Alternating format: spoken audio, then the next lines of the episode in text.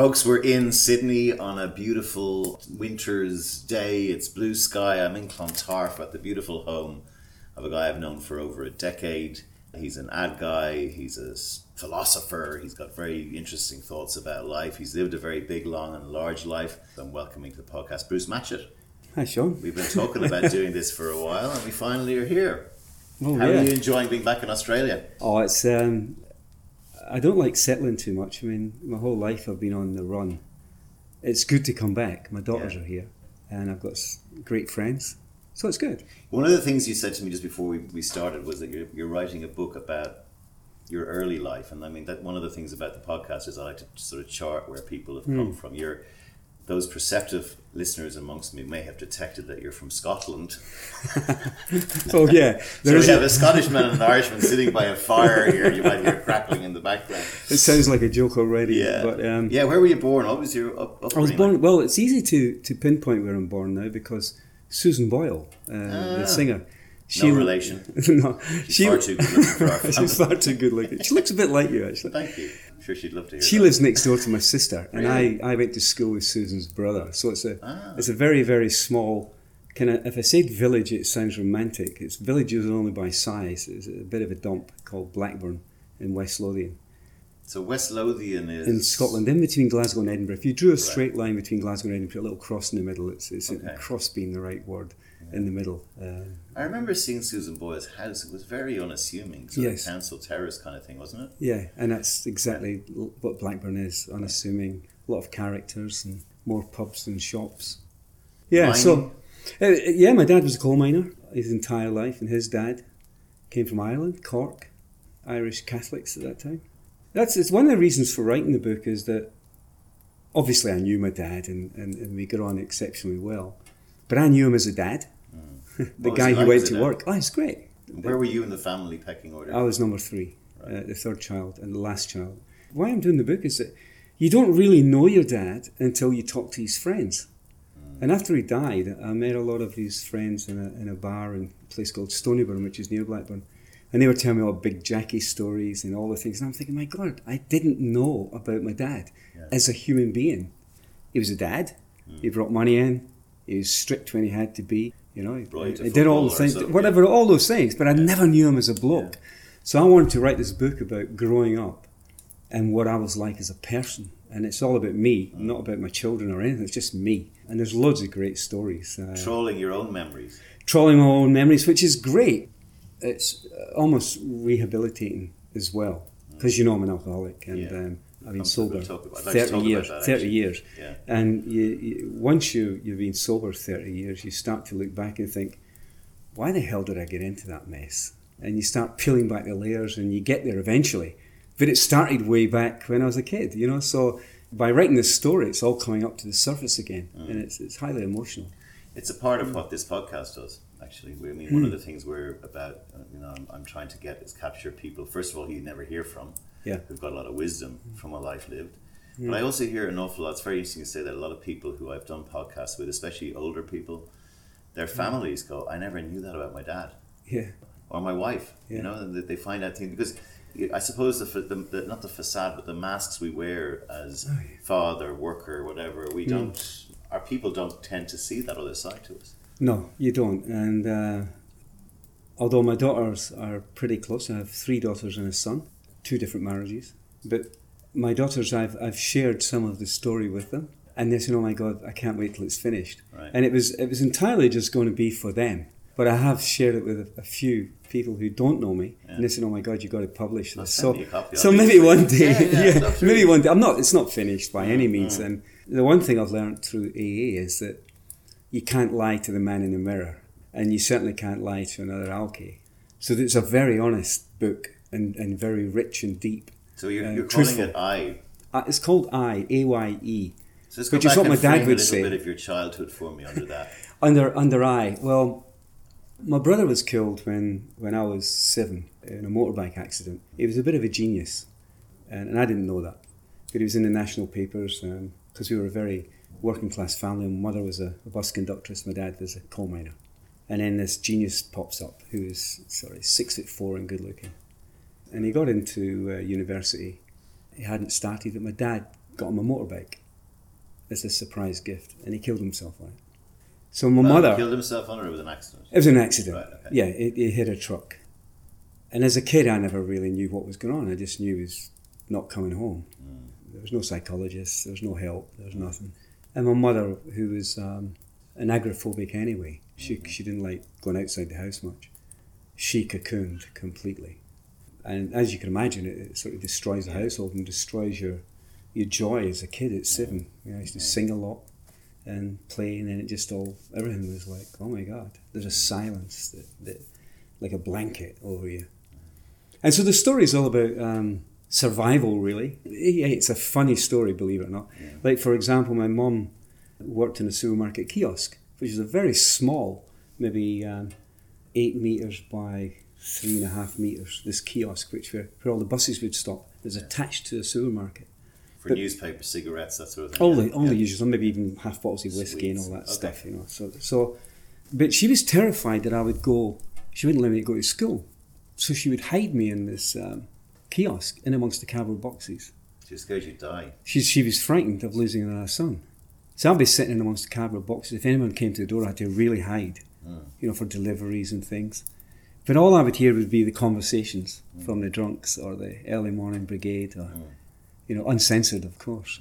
And I'd just trace on the boxes and draw on the boxes, and you know, get. I mean, were you getting in, would you, would the schools have been pulling the, I don't know what happened. All I've Yeah. got memories is being amongst cardboard obviously went boxes. school and learned something I did. Yeah, yeah. Oh well, that's another story. But, um, so the book's full of things like that. Were you football mad? Like I was football mad. Um, I played football every day because there's nothing else to do. I mean, those in those years, there's no Facebook. There's no, as you know, there's no television. Even we didn't have television, no phones, nothing.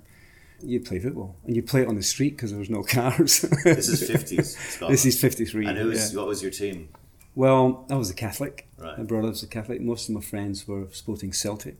I was sporting Hibernian, Hibs, yeah, funny enough, yeah. in the Edinburgh side. Never went to many matches, but I played football regularly. I wasn't too bad. All my friends played football. Yeah, I mean, it's it, it's it was the it still is weirdly a huge defining part of Scotland. It's That it's, divide it's a huge, I mean, huge, huge. Even worse hugely- than Ireland, almost. It was the, well. What I believe and what I'm told is that that's where most of the money collecting was done between Glasgow and Edinburgh to support either groups. Combine that with the fact that my uh, my father we had a mixed marriage because my father was Catholic, and they were part of the Sacred Heart, which the- means they were christened by a cardinal or something, Yeah. baptized by a cardinal. My mother's father was head of the Orange Lodge, so it's, it was pretty peculiar. And then. So your mother was a Protestant. My mother was a well orange as well, Staunch. staunch, but she didn't really free care. Our father was, so we used to. Um, they still he, he sent us to chapel, so I went to chapel like everybody else. But you had no choice. You went to Catholic Mm. Yeah. school, you had to go to Yeah. chapel.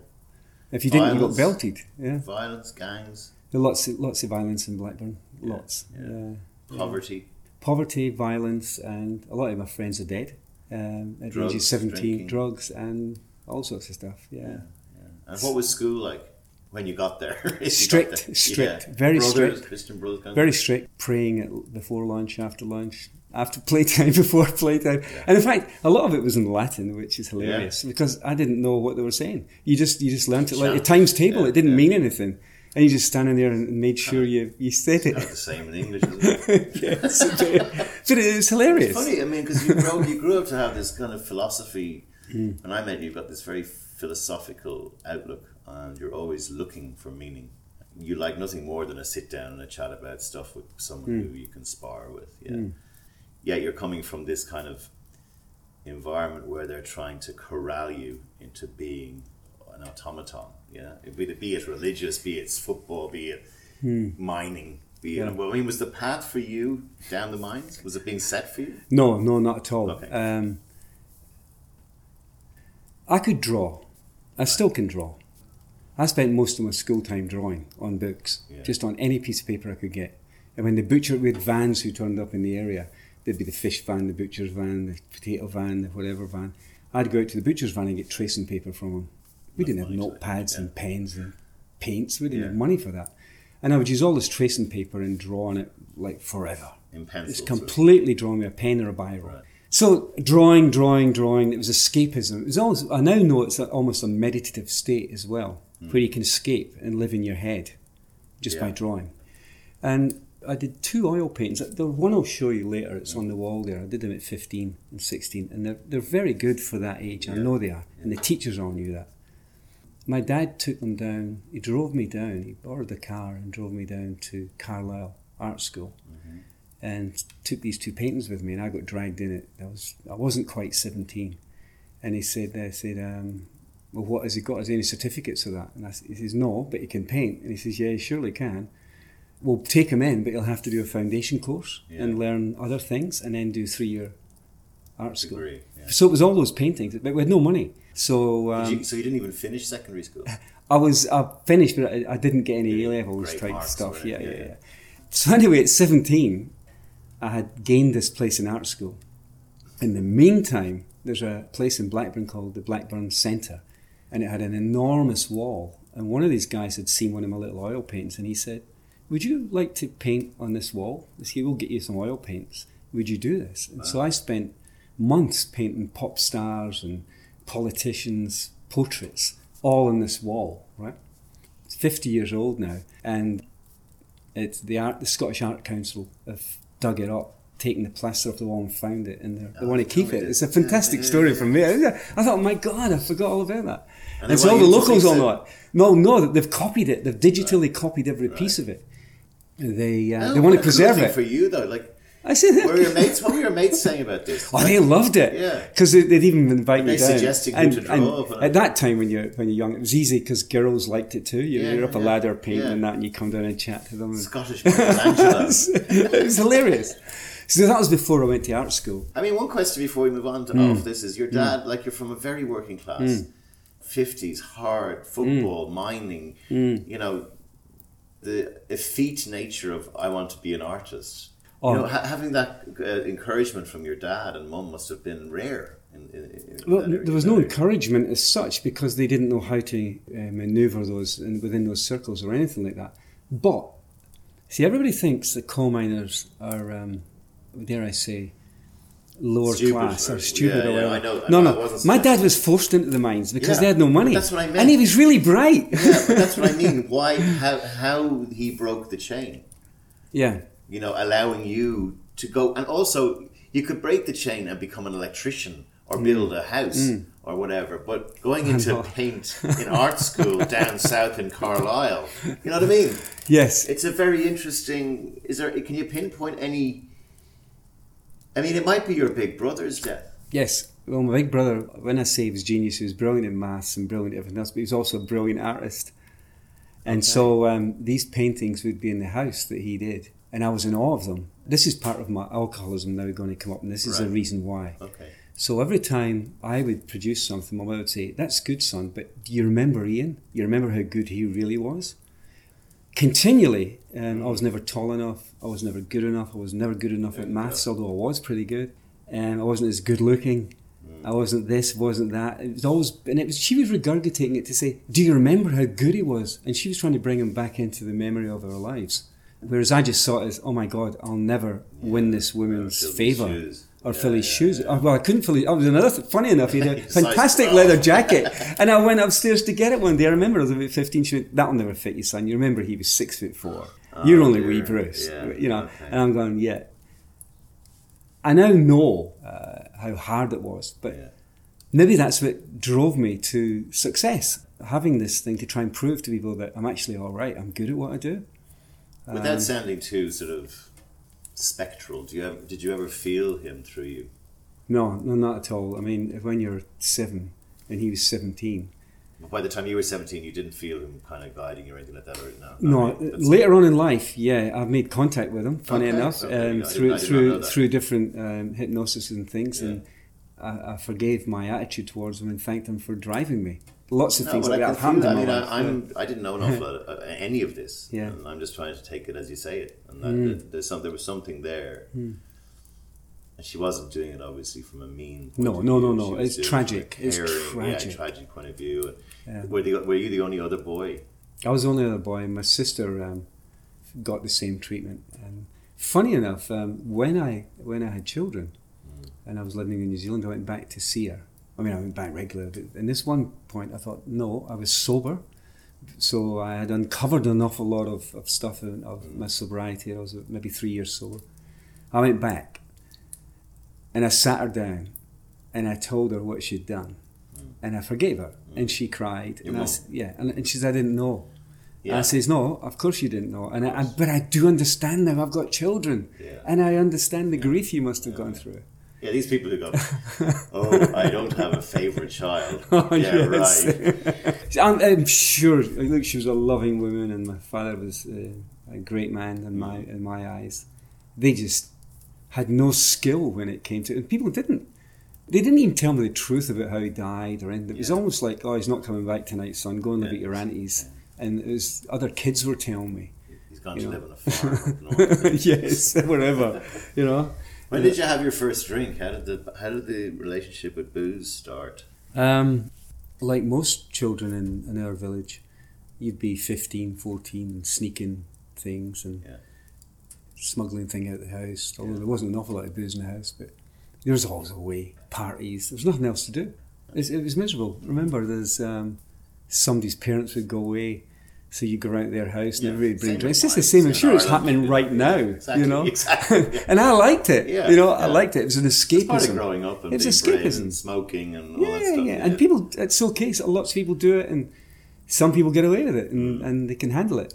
So Um, tell me just a little bit about how it all kind of started with that relationship. So you were going to college in Carlisle. How did that work out? I, I did sculpture to start with, and then I did um, graphic design. I loved art, and we had one tutor who came in called Ben Casey, and he would come and lecture us for one evening a week. But he was also working in advertising at the time. And because I could draw, he'd say, Would you do these layouts? Because there was no computers then, it was Yeah. squeaky markers and things. Yeah. I said, Yeah, and he'd give me five pounds, which is a hell of a lot of money. Right. That was enough money to drink all week. Yeah. After a year of me doing this, he says, You shouldn't be doing this sculpture and crap. You know, he says, There's no money in art. You should come into advertising. And that's how it started. So um, I thought, Whoa. And, I, and having no money all my life, I thought, That's it. And uh, went down to Birmingham. I joined a small company there doing graphics and design. then I went and worked for a newspaper. And the newspaper were doing classified ads. It was the Birmingham Evening Post. Okay. And what was good about that was um, I had no idea it was actually helping me. I mean, yeah, it was good money, but you had to think fast. Clients would come in the door and say, I need an ad in tomorrow's paper. So you had to think up the words as well, the headline, and quickly come up with a concept. Yeah. You put it into typesetting and it was done. The first ad I did was um, it was for a nuts and bolts company in Walsall. And, uh, and it says, Are nuts and bolts a pain in the neck? And I drew Frankenstein with bolts in his neck. You know, it was stupid stuff for those years. But- Yeah. But it was great because it was fast, it was furious, and it didn't need a lot of craft. So Yeah. and, and it was good money. So what age were you when you were in Birmingham? The Like Twenty. if that, yeah, twenty, Right. yeah. And were you very low? Were you very? Uh, were you very independent? Or like had you like had your girlfriends and all that sort of stuff? Or Mm-hmm. Yeah, and independent uh, I, I, did- uh, yeah, I was drinking an awful lot then though. Yeah, so when, when- escapism. right on your own, Mm. right after work kind of thing. Um, during work, after work, sneaking right. it. Okay, so at this stage you were no. At this stage you was getting out. Oh, of it was building, it was But where building. did- But you did- don't know. No, you don't know when. Right, right. No, but, but there, there is a moment. No, there is a moment. I was in. I went to New Zealand to take to be creative director of Saatchi's.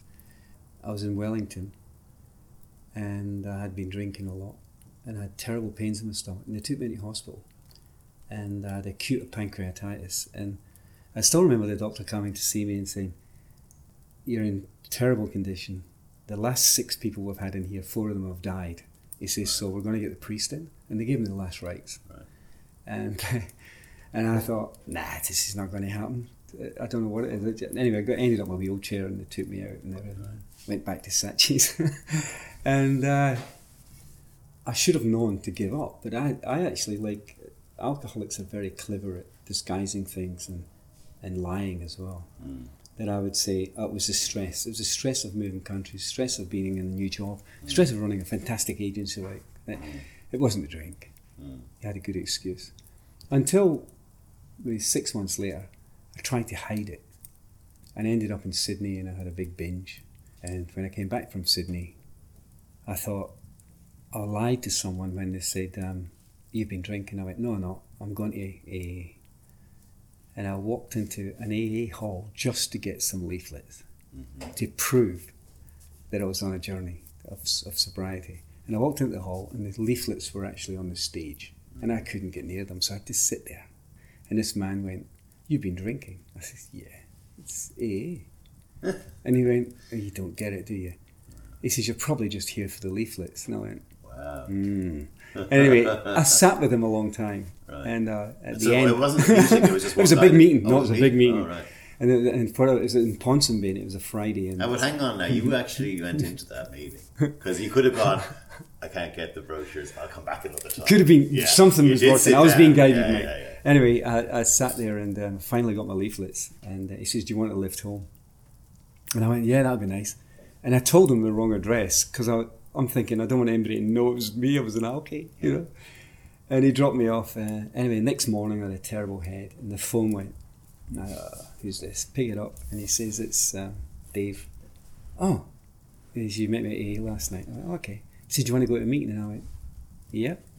So off I went to a meeting. And they took me there, and I never drank again. It's 30 years almost. And I kept going, and I became, like any alcoholic, I became addicted to being in AA Yeah. for a long time. I used to go to prisons and give talks, I used to go to hospitals, and still Yeah. hold down a big job, you know. So it was completely dedicated until one guy, a couple of years into it, he went, What are you doing? He says, You've missed the point.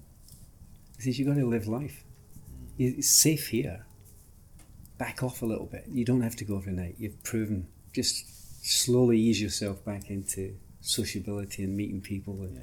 going But out. there is a desire to share and help others. Oh, was the greatest trouble. thing, mate. I, I tell you, it's the best thing that's ever happened to me. What Um, sort of a drunk were you?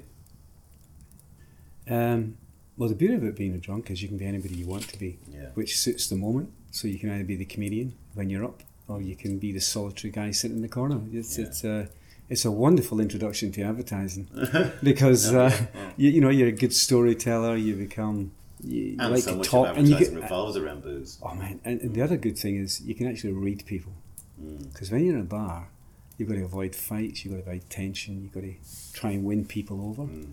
It's the exact same thing in, in, when you're presenting work to clients. Mm, You know, right. so you so you become good at reading people. So when, when you were just keeping the chronology, you were Hmm. in Birmingham. Then did you move to London or did you get out to New Zealand? Was there Um, a jump in between? After Birmingham, I went to Solihull in the West Midlands, and I went to a great agency called Cogents at that time, run by a guy called Mike Fox, who's no longer with us. Great creative director who taught me lots. Mm. And we had an office in London, so I would go down to London twice, back and forth, back and forth, back. Still drinking an awful lot during this Yeah, period. yeah. And then there's a big moment um, where, and it's called, they call it the geography, where most alcoholics want to change everybody around them because people are getting, they know too much about them, they know you're a drunk, you know. They're pissing people off. And so you, Yeah, you call it yeah. geography, you run off somewhere. Okay. So that's why I ended up in New Zealand. I went Yeah. all as far as you could possibly Yeah. go and went to Were you New married Zealand. then? Yes. Okay. Yeah. Well, I think you told a story to me once about your painting downstairs and uh, you had the jam jars with.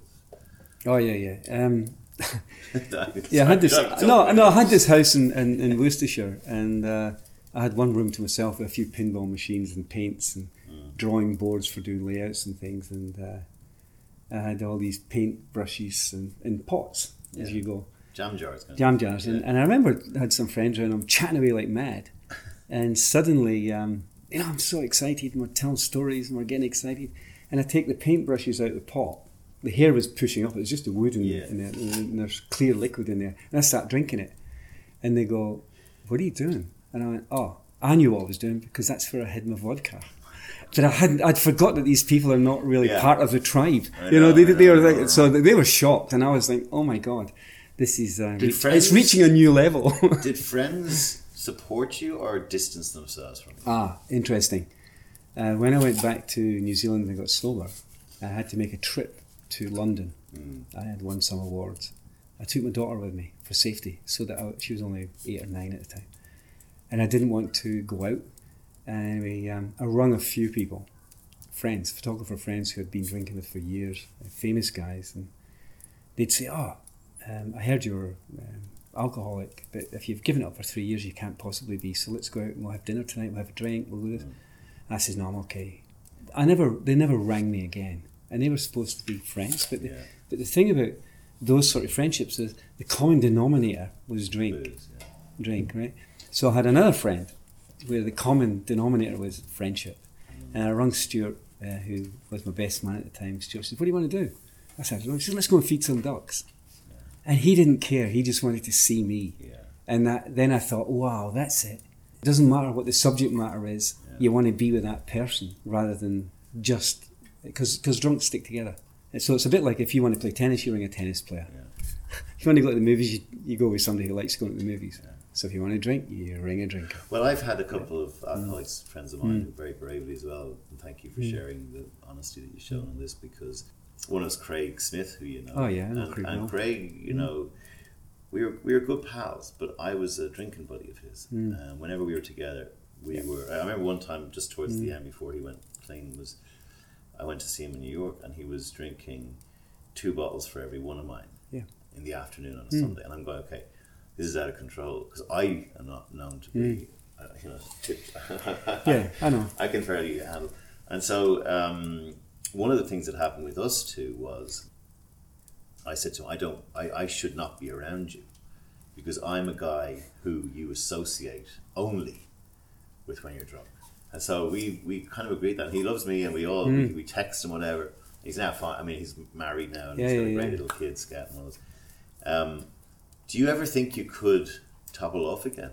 Oh yeah, I'm ever wary. You see, the, the thing is, people reach for drink when they're happy, when they're sad, when they're feeling sorry for Mm-hmm. When themselves, they're bored. and yeah, when they're bored, and all these things are part of my life. Yeah. Uh, so I can remember one in particular case where I'd won best of show at the Clios, and I was so excited, and everybody around me was celebrating. And I, wa- I had my bow tie on, and I walked down, and I found an AA meeting and sat with some down and outs Wow. for an hour. Then went back. Yeah. I just needed that, that cushion, you know, to feel feel Yeah. that security.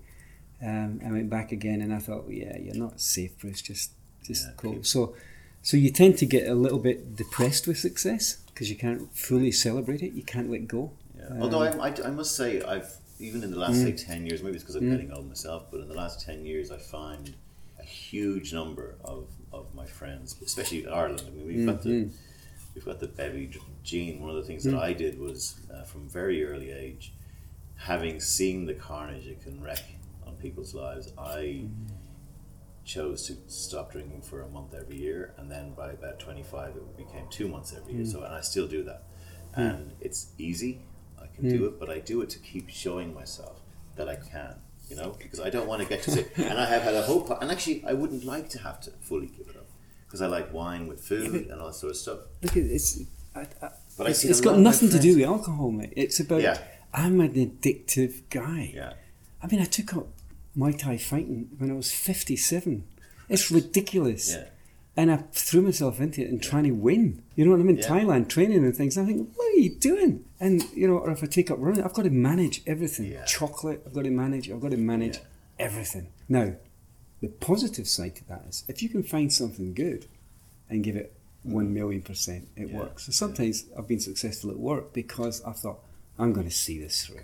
I'm going to get right into this and plow all my way through. Or like in the moment I'm on a um, sugar-free diet, right? Because I eat far too much chocolate. But once you, once you, bit like any alky or an, an addict. Once you put them on the railway lines, it's hard getting on the railway lines. yeah. I Like, out being on the I've had to argue with line. Stephanie to Yeah. say she's saying you got to do this diet, you got to do this. I'm on it. You can't get me off it now. I'm on. Right. Now she'd be, please have some sugar. no. But yeah, I've seen a lot of my friends in Ireland who have just gone, okay, you know what? They talk about the facades and the masks and the jigger jaggers Yeah, the next morning and how they feel and how they beat themselves up Yeah. and how they feel Mm. worthless. And a lot of them have got off it.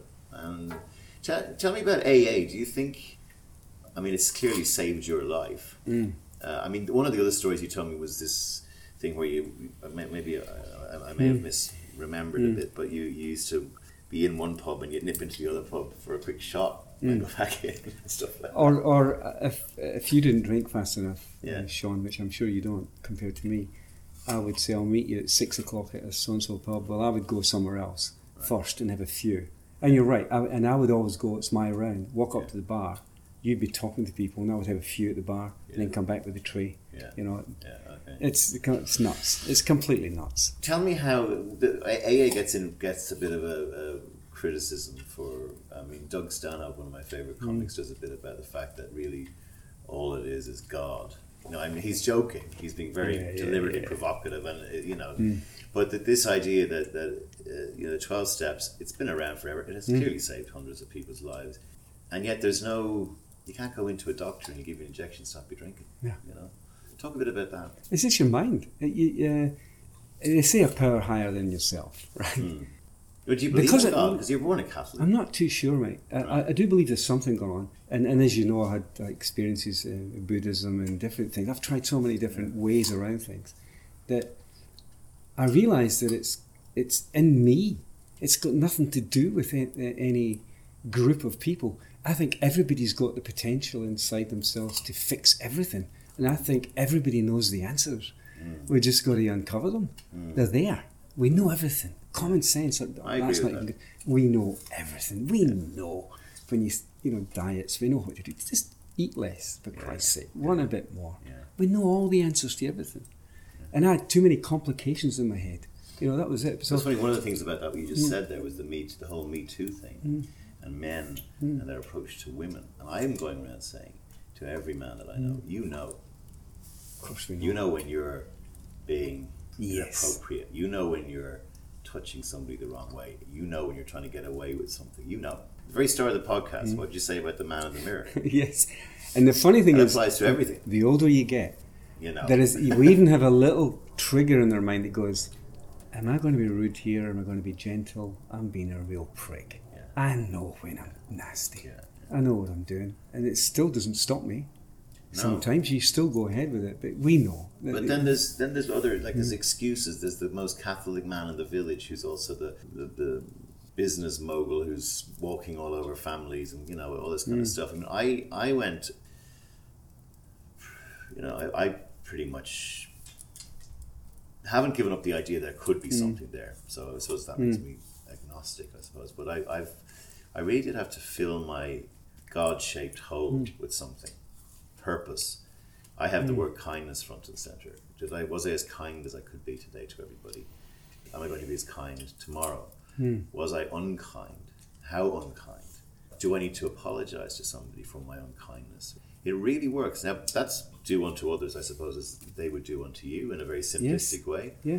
But it changes my life in the sense that I without one of the theories I have is why people are so the world is so reluctant to give up religion, which is clearly clearly unlikely. I mean, it's hmm. it's it's revelation.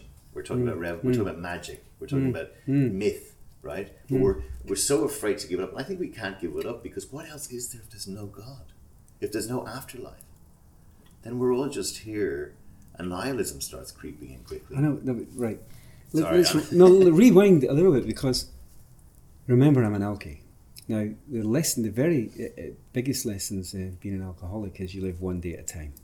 It's much easier to handle religion and is there a God or is there nothing or what will happen to me when you live one day at a time. Yeah. And it's almost like uh, living in the now, which is a much Yeah. more current way of saying it. Totally. But to, to be aware of, of every minute in one day and think, that's okay, I made it. I'll start again tomorrow, go to sleep. That means the whole lifespan is one day. And it, and it helped me. It's helped me an awful lot, mate. And it helps me a lot at work. People come up to me and say, We've got a pitch next week, we're going to do this, do that. I say, Yep. I deal with what's in front of me today. Do you apply that to relationships? Because one of my one of my observations in relationships is so much of relationships is about the future. Is he the right guy for me? Are we going to have kids? Where are we going to live? The idea that it's it's uh, this one day at a time thing. I, I live now with my current partner where we Yeah. go we're on we go on adventures. But I like to have another I like to have another one around the corner. I can see not in a The year's carrot. time. Next week. Yeah. Next week's her birthday, and then we're going to the caravan. You know. I'm, I'm the same. Mm. I try.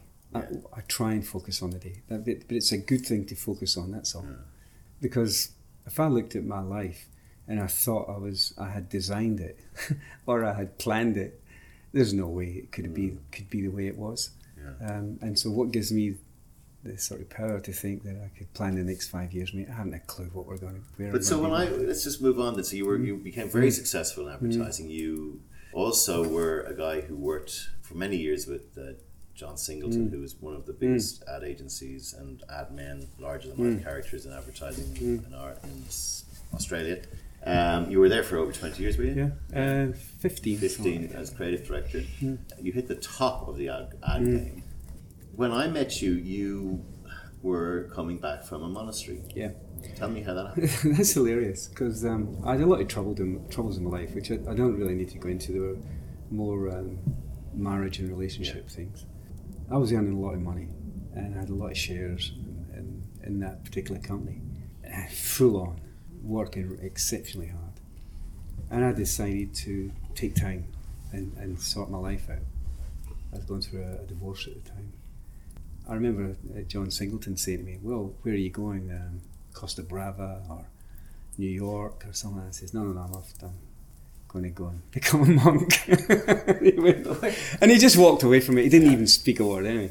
The funny thing is, I had such a great time doing this that, and I have to tell you this story. Well, first of all, how do you decide? To I didn't. And where do you where do you get the where, where do you apply? I'll tell you what. I'll tell you. That's that's exactly. Lucky there is this thing called the internet, and I googled around a bit, and and everywhere I looked was um, was not suitable for me. And I came across a guy called Ajahn Suthep, who was um, a revolutionary in Thailand who was now in paying penance in his seventies for all the bad things he'd done.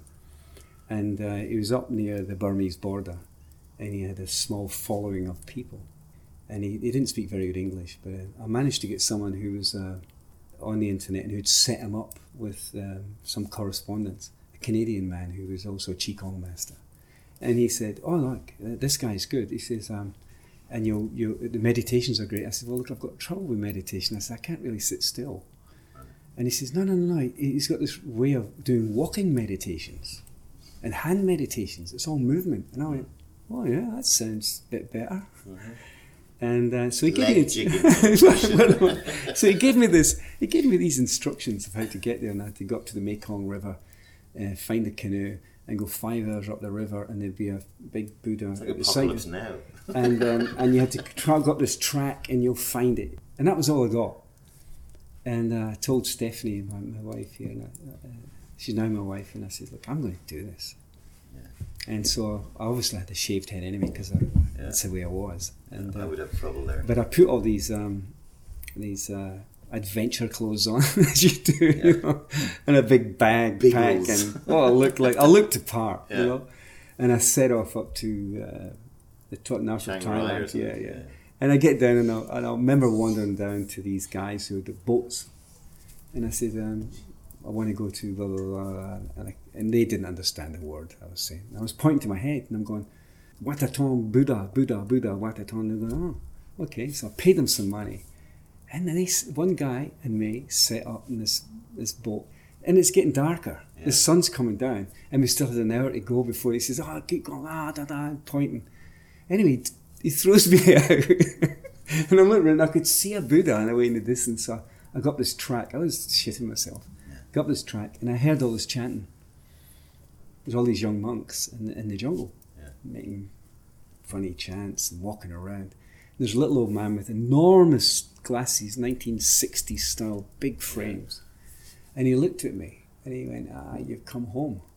He says, Sit. And I sat. And it was just the greatest adventure after that. I sat there and I learned so much about being present, being aware, meaningful dialogue, f- real conversations rather than chat. You know, if you only speak when you want to say something worth saying and all Yeah. this. And, and that went on for a long time. And, um, you know, finish eating at five in the morning, half five, making flutes and wandering around and just learning things. And in fact, the, great, the say- greatest lesson, I've got to tell you this, the greatest lesson I ever learned was from a man called Suni who played the flute. And he was a, a, a very rich man who'd given all his money away. And he said, Bruce, you're going to teach me something, and I will teach you something, because that's why people meet. We have lessons together. So he teaches me these breathing exercises where you chi and bring it all up and everything. I spent days with him. And I thought, well, I, I don't know what I can teach this man. I'm just a guy in advertising, right? One day I saw him and he was sitting with a small sketch pad and he had little kids' um, watercolors, and they were terrible, terrible paintings um, of a Buddha in a monastery. And he says, "Oh, I like this. I like to paint." And he says, "And I'll sell them one day." And I went, "Oh dear." This, this that's not going to work, and all the other monks are even giggling, you Yeah. know. Anyway, I showed him a little bit about perspective, and Yeah. they still were terrible, mate.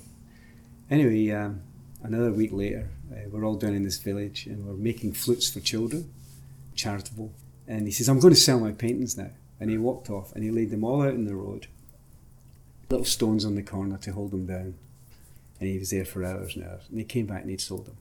But he only got like something like 60 back for the whole collection and everything, right? And he was so overjoyed. Worth seven million. and he came, he came back and he says, Good, I now have enough money to buy another pad. wow, that's good. And I went, Oh, you bastard. Mm, you have taught me the biggest lesson in my life. I'm good at art Mm. and I'm terrified mm. to paint. I want to be Picasso. He was a working artist mm. and that was, that was a life lesson. He just jumped in and did it. And all he wanted to do was do it again. And he had now had enough funds to do it again. And I was sitting there thinking, I've got these paintings and I don't want, even want to show anybody. I'm terrified of criticism. I want to be Picasso. I want something to be 10 grand every painting at least. What a This- idiot I was. It was a great lesson. This is where I met you. Mm. Where we had lunch in, in um, that hotel where they do the ad fest, and you were you were just you were just back from that because Mm. Annie, our- friend, mutual friend Annie Green, was looking to hire you, and you were really radiant and radiating when I met you first. No, you were. You were a Yeah. really interesting guy. We ended up talking all afternoon. Yeah. Andy. You were talking. You came up. I think at the monastery you had this dog thing, the black dog, Oh, white yeah, dog. yeah. You want to talk about that? I thought it was very good. Oh, look, I've, I, the funny thing about that is um, wherever I go, I wander around with old leather books and, and make notes because uh, my memory's not that good. Maybe it was the alcoholism whatever, but I, I scribble everything down. These monks, especially Ajahn Sutta, could not speak English very well. And he was trying to explain to me about uh, how these complications in your head work. And I would draw these little animals, and some would have a lot of teeth and I'd call one jealousy, and I'd call one fear, and one trust as he was speaking. Anyway, I'd been doing this for a, a good few weeks, and he asked to see what I was doing because he says, You're always drawing in your book. When, and I said, Well, this is me trying to, in my way, understand what you're saying here about the things that are going on in my head. And he sat there and he smiled, and, and a um, Canadian guy who can speak Thai to explain to him what I was doing. And what I was doing was, when I do these walking meditations, he was explaining that a thought will come up.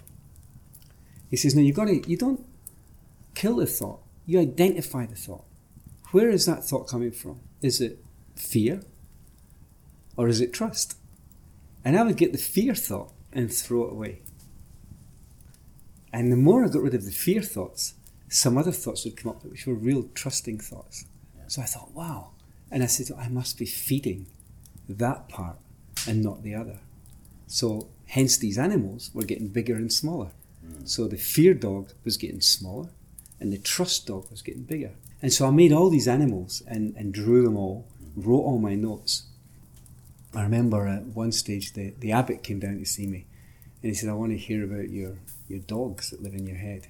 And I showed him these books.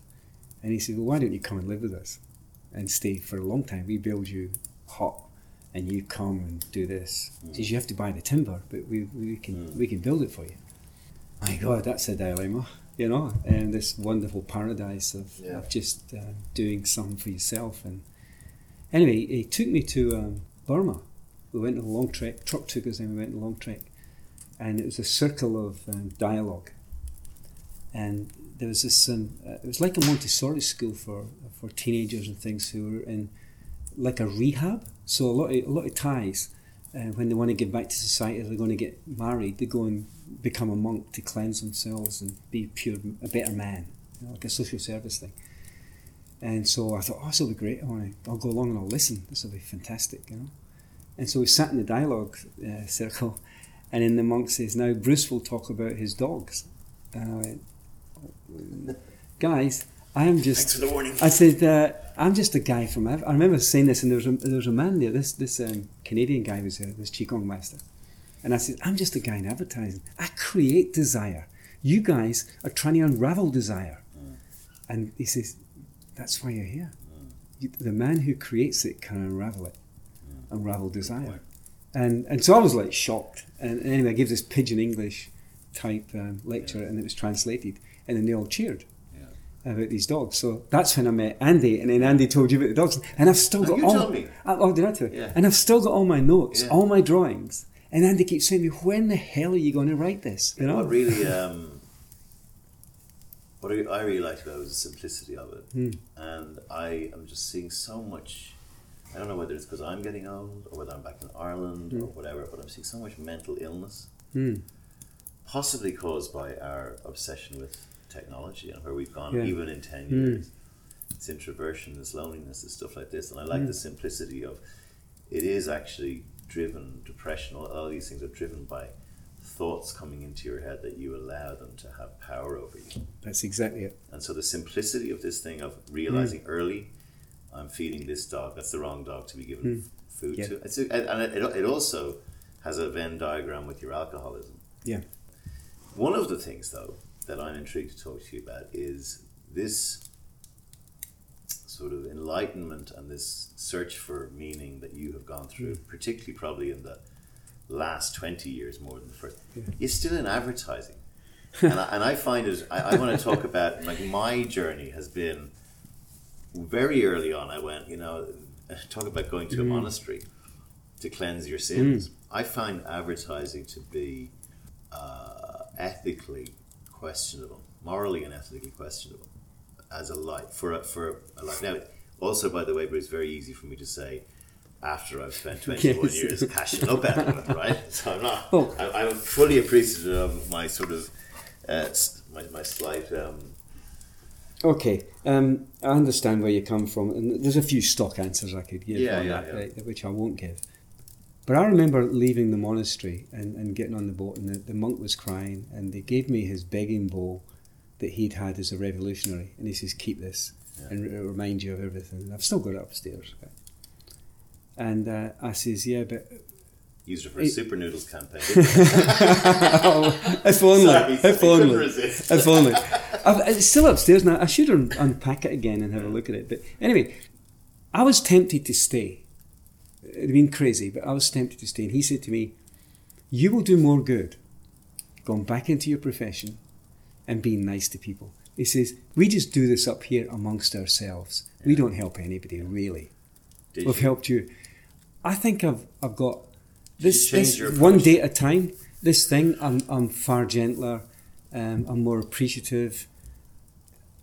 I don't get too stressed about it now. Yeah, it's same. it's advertising. notice that in me as well. at the moment, I'm in an agency where there's a lot of stress because we're small and we have to compete with the big boys.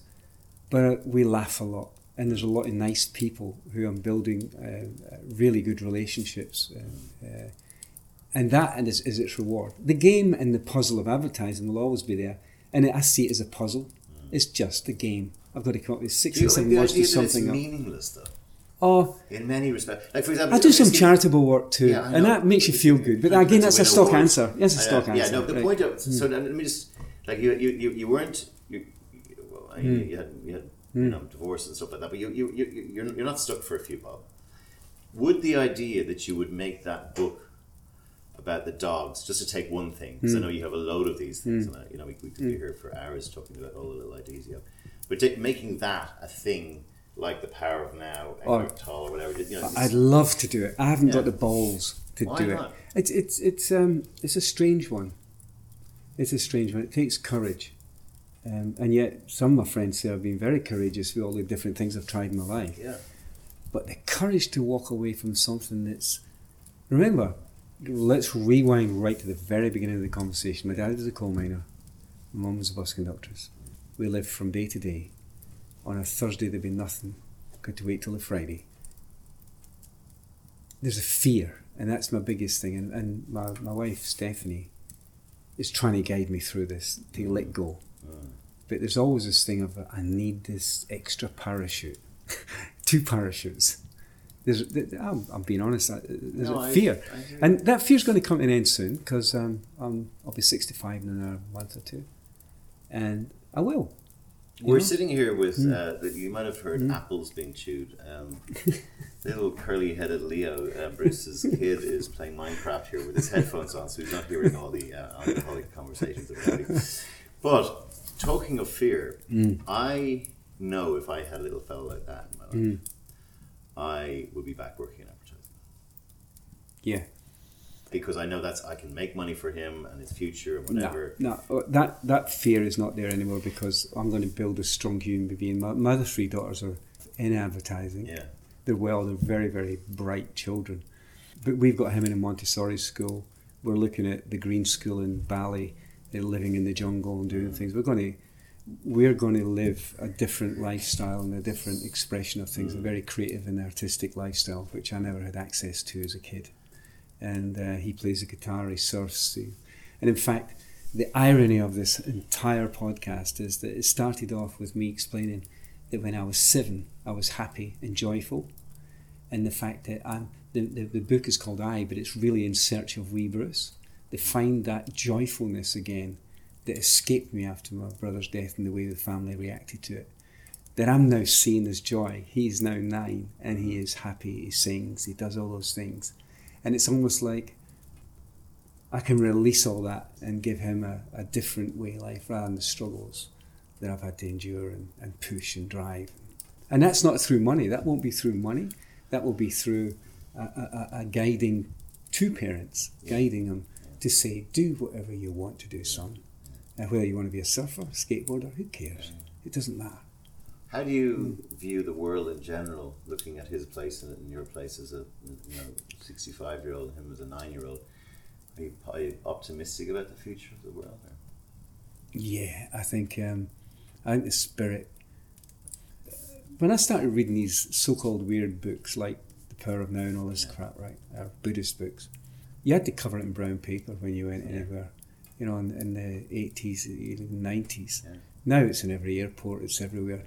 People talk about it. I'm talking to you about it. A lot of my friends are open to the spirituality that I have and the adventures I've had and the stories I tell. That was never. You could. You'd have to keep your mouth shut. So there, I think there's a world order that, that's changing. There's no Um, more acceptance. there's there's healers advertising. There's there's different things. It's all open. Mm. You know, it's not just Catholicism, Protestantism, Buddhism, and all. Mm. There's tons of way forward. Mm. And yes, there'll be greedy people in the world, like there always has been, making trillions and billions. But I think the world will come, turn it around. I think Yeah, the thing you mentioned there is, is, is true as well for me because I think as and I, I, I really sense religion is going to start falling away, particularly in first world mm. countries. It already is in many mm. cases. I mean, in Ireland, church attendance is down mm. around the twenty percent mark. When I was growing up, it was about the seventy percent mark. That's just on Sunday. I talked about the kindness thing earlier. People are going to need to fill that hole. You know, whether it's the dogs thing or whether it's hmm. the power now or whether it's some you know new thing from the east or hmm. Buddhist or whatever. People are going to be crying out for how to manage and navigate their way through life in a framework that maybe doesn't include an afterlife. yeah. And the I'm sorry for going Yeah, back no, on this, right. but the afterlife mm. is almost the thing that gets us to the other side because so literally almost because we mm. know if we're good we'll have Yeah. you know we know that there's a reward. And this is why I think that you're hmm. because you are you are very have always been when I've been talking to you mm. very interesting guy to talk to because you've unlike most people you spend an awful lot of your time trying to sort it out even mm. if it's just on a day by day basis Yeah. but you have ideas and hmm. what would you say to your younger uh, wee Bruce if you had to go back and say something to him I can see him right now in my head, Yeah. and uh, I'd say, "Don't worry, we'll we'll we'll sort it out." And uh, uh, thanks for um, guiding me, you know, and because I know when when I'm I'm being miserable, and I do go into dark holes like most human beings, um, and I keep thinking, I you don't need to, but I do. Yeah. I, I like it. I like the dark. I like. Um, what do you like I- about it it's a, it's a world I know in my head. Uh, It's not escapism. It's a very visual world and a, and a very rich. Does it scare I, I- I see pictures in my head and colours and things. I love it. It's, it's like a trip without drugs. When I close my eyes and look, Yeah. and I can sit for hours. Yeah. I can wake up during the night. I don't sleep very well most times, and I can lay there and it's a fantasy world, you know. Yeah. And that might have been as a kid being in my room most of the time, or in amongst the cardboard boxes. I don't know. But there's a it's a wonderful world, and and sometimes, you know, I, I'm I can be highly sociable because you have to talk a lot when you're at work. Yeah. But I don't tolerate fools. I don't like idle no, chat. I- I really don't. I'm over it. And and when you get older, you become more selective who you want to spend time with. Yeah. And AA taught me that too. So I can even say to someone, "Look, I like working you, but I don't really want to have lunch with you." And I can say things like that. Yeah. I don't care. We, we, we get to work curmudgeonly as we get older. But that's There's fair no enough. time. There's, actually, there's a truth to it. I quite You know what like mean? I, quite like truth. sitting on my own under a tree. You know, sorry. Bruce Matchett, thank you for spending your time. Uh, it's very, very interesting always every time I sit down and talk to you. It's been great having a chat with Right. you. Look after yourself. We enjoyed it. Thank you. Bye, son. Two,